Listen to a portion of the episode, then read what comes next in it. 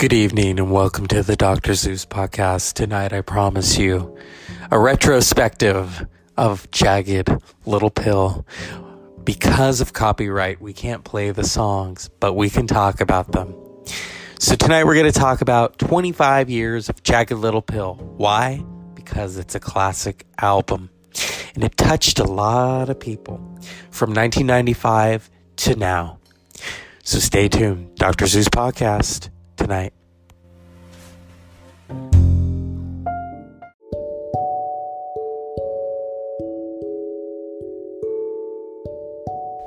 Good evening.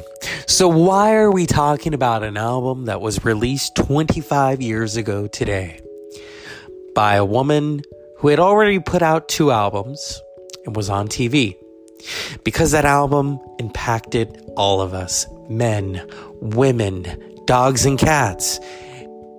It attracted people from all walks of life, all age groups. Remember in the lyrics, an old man turned 98. He won the lottery and died the next day. These songs are a part of us. So, why are we talking about an album that was made 25 years ago? Because it's impactful. Because everyone I've talked to, from all, like I said, all races, all walks of life, ages, love Jagged Little Pill. It touched them. It affected them. It made them want to be better people. It made them want to, you know, like how Tina Turner inspires people to leave a bad situation. Alanis Morissette's Jagged Little Pill encouraged people to feel that it's okay to let those emotions out, to let them out. So on June 13th, 1995, a former television actress Canadian star, releases her third album. But it was a long way to get to the third album. She had put out two pops, pop albums by Canadian standards were successful, but she wanted a different sound. She began working on this new album in, in Canada and needed a new feel, a new set of ears.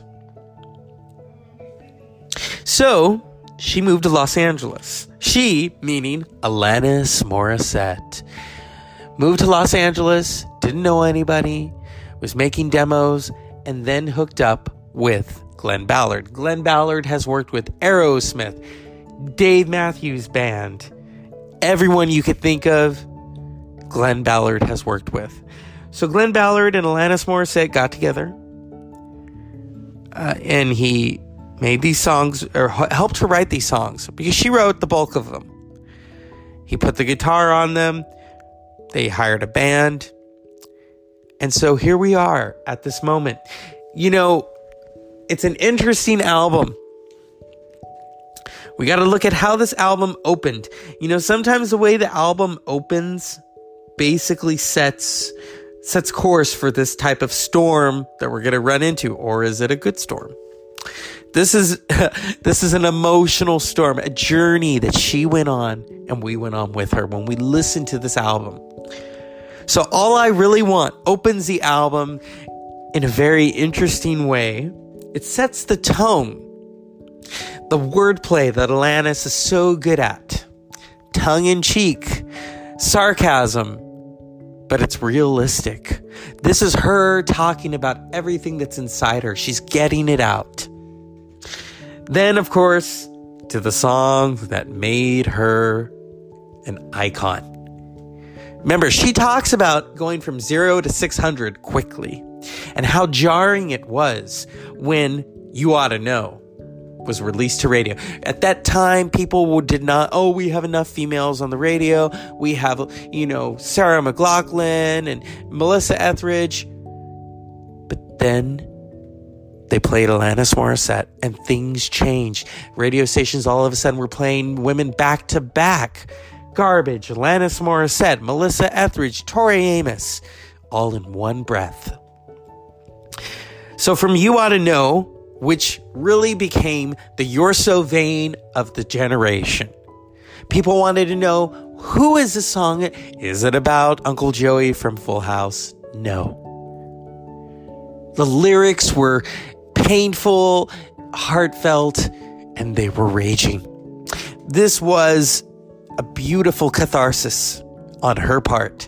You know, I mean, just the opening, I want you to know that I'm happy for you. That's so for some people that's hard to say. For Alanis Morissette, it became her anthem. My favorite though is Did you forget about me, Mr. Duplicity? I hate to bug you in the middle of dinner. There was a slap in the face how quickly I was replaced, and are you thinking of me when you fuck her? Now, remember when she played that at the Grammys? That was muted. Okay? From Perfect, which is a beautiful guitar woven song, Hand in My Pocket. Hand in My Pocket, that video, I remember seeing that video. There's this woman driving this car in this parade. She's talking about she's got one hand in her pocket and the other one smoking a cigarette. I thought, okay, that wordplay. I, I fell in love with her at that moment. I went, who is this person?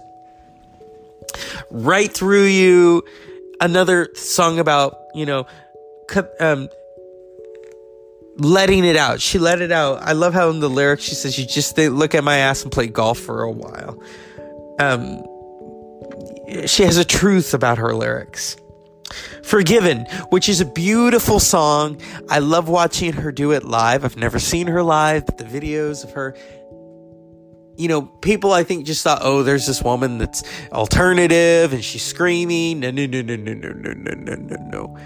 You listen to Forgiven and you get the range of her voice. It's so beautiful, so powerful. I mean, and then you learn, which is, you know, um, my favorite of that is I recommend walking naked in your living room. She, you know, letting people feel free. That's what she's talking about. It's just, I think this freedom, the catharsis of putting this album together that she did, it, it's truly beautiful. Head over feet. Um, you know, uh, my favorite line from that, because I can identify with this, is You're my best friend that I've ever had best friends with benefits that you can that's all I'll say, you know. Mary Jane, it's beautiful. It's you know, got an old type of feel and ironic. Ironic. Okay, so she had been nominated for nine Grammy Awards. She won four. She won Album of the Year in 1996. 1996, Ironic becomes a hit. The next year, she's nominated for Record of the Year for Ironic. Ironic Ironic was her second anthem. You know, she had these great, there are so many great songs on this album that I'm surprised that Classic Albums hasn't put out a, a documentary of it yet, you know? It's impactful. I mean, it, Rolling Stone gave it a weird review. I don't think, I think Rolling Stone often has their heads up their asses. You know, they just want this and that. When it comes to female artists, they don't truly respect them like I think they should. Not the doctor I can relate to because people are always talking to me like I'm a shrink and it's like no. But I love the I love the flow of not the doctor, the the wordplay, wake up, the bass on that. You know, she had a pretty good band that followed her, you know, that played with her on tour. I mean, the whole album is cohesive. And then you ought to know which is a, a different mix version, the Jimmy the Saint blend, and then In Your House. So, Jagged Little Pill comes out, okay? Becomes this phenomenon. I remember the end of the year, everyone was talking about You Ought to Know. Everyone. So then it gets nominated for all these Grammy Awards. It wins four of them. I think the big headline was that year that Mariah Carey didn't win. Person here's the thing. I like mariah carey personally though. She didn't put out the great the best album of that year.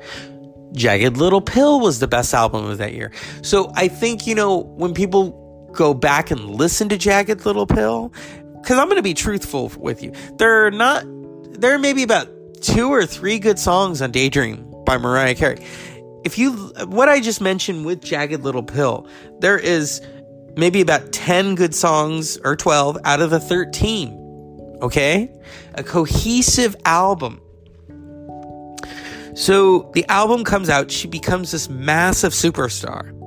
She talks about she didn't laugh for two years because this, you know, the success of that album really impacted her, not in a in a positive way, but in a weird way. But then, you know, you look at the album 25 years later, and she's proud of the album. She made the album that she wanted to, her intention. You got to think about it. She had put out two albums in Canada, two pop albums, and then drastically changed her sound and came to Jagged Little Pill. It became a phenomenon. Now, the sad thing is, I think the follow up people were I I remember being in high school. People were and I was a senior that year. People were anticipating the the next album after Jagged Little Pill, which turned out to be um former infatuation junkie. Former supposed infatuation junkie in 1998. Thank You came out, Uninvited came out from the City of Angels soundtrack. I remember girls and guys in high school who thought the song Bitch by Meredith Brooks was Alanis Morissette because the anticipation was high for the follow up to Jagged Little Pill. So Thank You became a hit. Uninvited became a hit. She won two Grammy Awards for Uninvited for Best Female Rock Vocal and Best Song from a Movie. Or no, was was it? I think so. It wasn't My Heart Will Go On. I hope not. Ugh. But anyway, I could be wrong. I could be right. Please correct me. now, yes, um, some people were not happy with the follow up to Jagged Little Pill. So here's the thing when you've made an album as successful as Jagged Little Pill, really do you do you you can't you know i think people want to duplicate success. It's like when Janet Jackson put out Control. And people wanted her to do a Control too. She did Rhythm Nation, which in my opinion was a better album. So you know, the the Morissette angst, the beauty of this album I mean, yeah, there was going to be a world tour. I don't know about now, but, you know.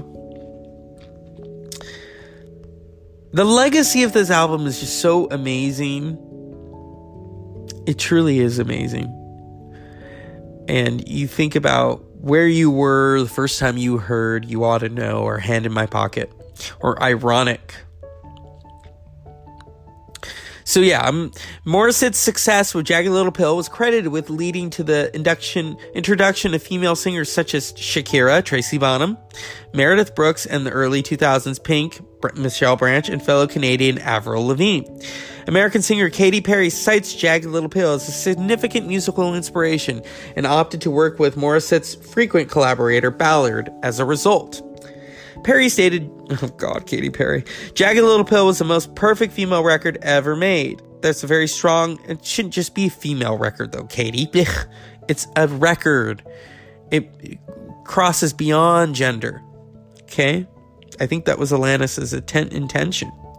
So Jagged Little Pill sold 16 million albums in the US, worldwide 33 million albums. That's thriller numbers right there, okay? It's a beautiful album. Album of the year, 1996. At that point, she was the youngest female artist to win Album of the Year. That record was broken in 2010 when Taylor Swift won Album of the Year for Fearless.